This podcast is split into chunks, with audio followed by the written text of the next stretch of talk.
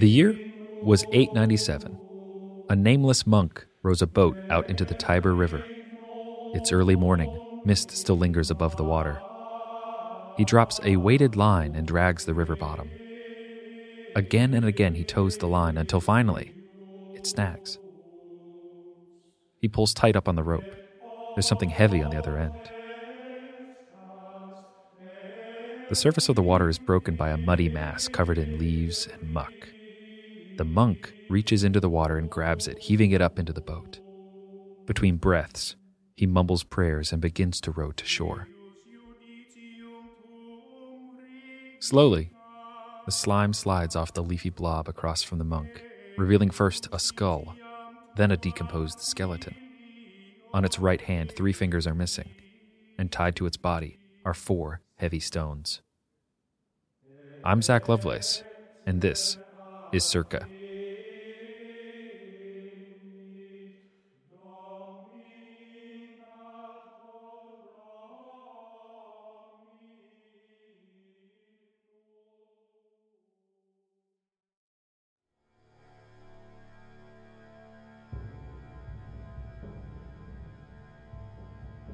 What does it mean to be a person? Is it the ability to think? The ability to feel? The definition of personhood is a slippery one, having roots in philosophy and law, but bleeding into many arenas of thought such as ontology, animal rights, and theology. For as long as humans have been around, answering what we are has always proved difficult. A key component to defining what we are is looking at what we aren't. What is a non person? What does it mean to have that essence of your personhood revoked? In ancient Rome, the greatest punishment that could be laid upon someone of political power was that of damnatio memoriae, or the condemnation of memory. The Senate would vote on this matter, and if passed, all of your accomplishments, patronages, anything you achieved was erased. One of the best examples of damnatio memoriae was the Emperor Geta. He ruled alongside his brother, Caracalla, jointly sharing power. Now, the lust for power has a funny way of growing, and it grew to the point where Caracalla ordered Geta murdered.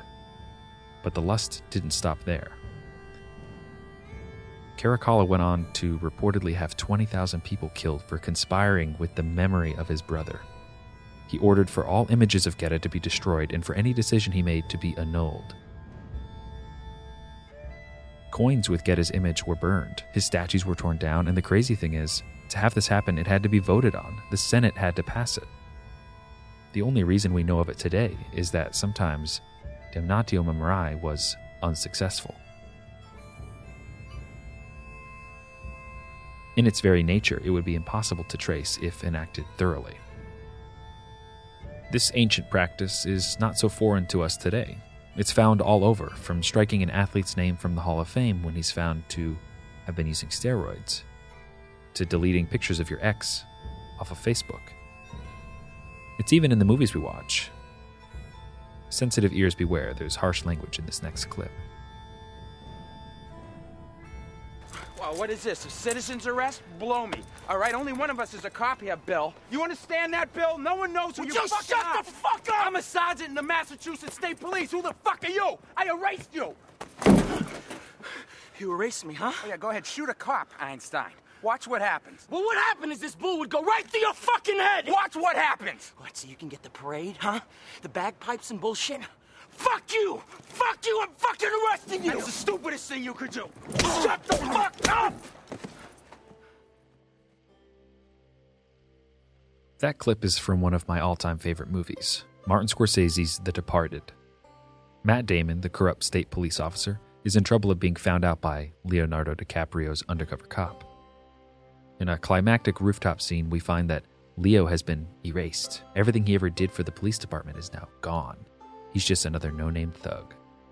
The idea of erasing someone is powerful. It strikes something more terrifying than the mortality we all face. It strikes our legacy, the memory of us. More often than not, erasing history is a form of political control. Joseph Stalin famously doctored photographs to remove anyone he fell out of grace with. North Korea is fraught with disappearances of officials.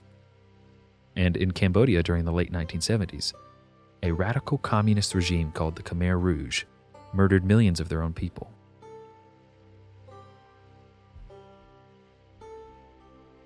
This regime sought to eliminate the new people, or the educated elite, reverting the country back to the old people, an idealized agricultural society. Private property was abolished, and the population was moved out to the countryside where this new era would begin. Their leader, Pol Pot, was trying to erase all traces of modernity, forcibly taking Cambodia back to the Bronze Age. Another great example of this ancient practice of damnatio memoriae is the papacy. As the story goes, the pontificate began with St. Peter and has been passed down through history to many men leading up to the most recent Bishop of Rome, Pope Francis. But little do most know, there are a curious bunch, a bastard lineage given the title of anti pope.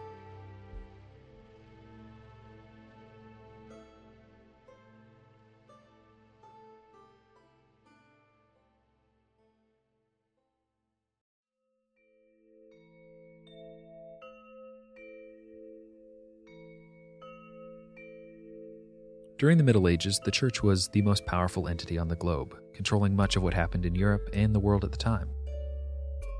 Without the infrastructure of the Roman Empire, Europe relied heavily on the Church for leadership. This granted clergymen an immense amount of power, so much so that men would do just about anything to get a part of it. When a new pope was elected, oftentimes a faction of rivals would elect their own pope, and the two would fight for power. Whoever won would have the other declared a fraud and annul all of his actions. Some popes would even attack their predecessor, announcing that he was a sham, that he wasn't ordained by God. Modern Europe is littered with unmarked tombs of these anti popes, marred with graffiti or defacement. History, as they say, is written by the winners. One of the most famous instances of Pope anti Pope face off was between Pope Stephen VI and Pope Formosus. The papacy at the time was tumultuous. A few years prior, it had seen its first and second assassinations, and corruption was widespread. Some popes lasted less than a month. When, in 897, Pope Stephen VI called what's known as a synod, or a trial, against his predecessor, Pope Formosus, it was a surprise, but not because of how often it happened, but because Formosus had been dead over a year. Navigating a politically murky time, Stephen enacted Damnatio Memoriae onto Formosus. He did this to cover his own actions of being a bishop in two places at once, a practice outlawed by the church to keep clergymen from growing too powerful. In doing so, he had Formosus' body propped up, dressed in the papal robes, and put on trial. He even hired a deacon to defend the skeleton pope while he condemned it. And in the end, the robes were ripped from the corpse, the three fingers used for blessing were hacked off, and it was weighted and thrown into the Tiber River. Now, you may be telling yourself that ancient people were used to that kind of brutality, that they weren't sickened by this. But you'd be wrong. Not soon after did Pope Stephen VI meet his demise in a riot where he was strangled. The next few popes went back on Stephen's actions and had Formosus retrieved from the river almost a year later, fully reversing the condemnation of his memory. Formosus was formally laid to rest in St. Peter's Basilica and remains there today. His story proves that history can be revised and then restored.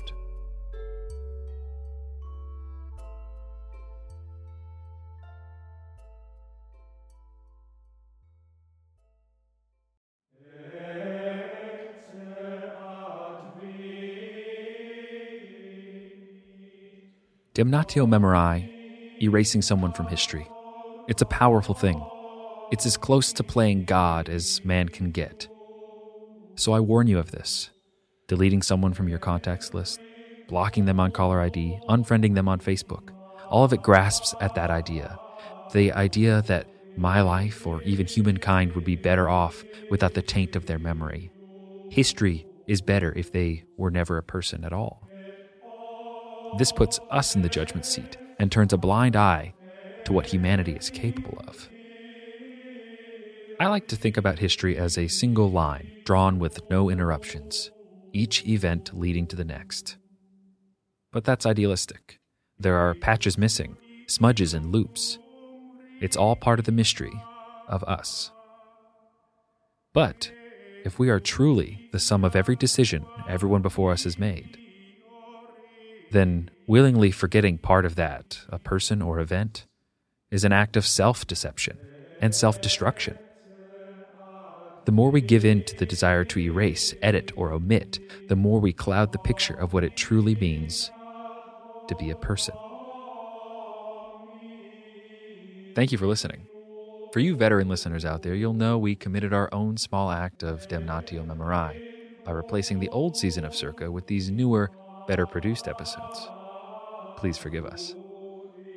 Circa is written and recorded by me, with production help from the Bento Block and a very special thank you to all those supporting the show on Patreon. If you have any time, please leave a review on iTunes. It helps with visibility on all podcasting platforms. See you next Monday, and remember, you are history.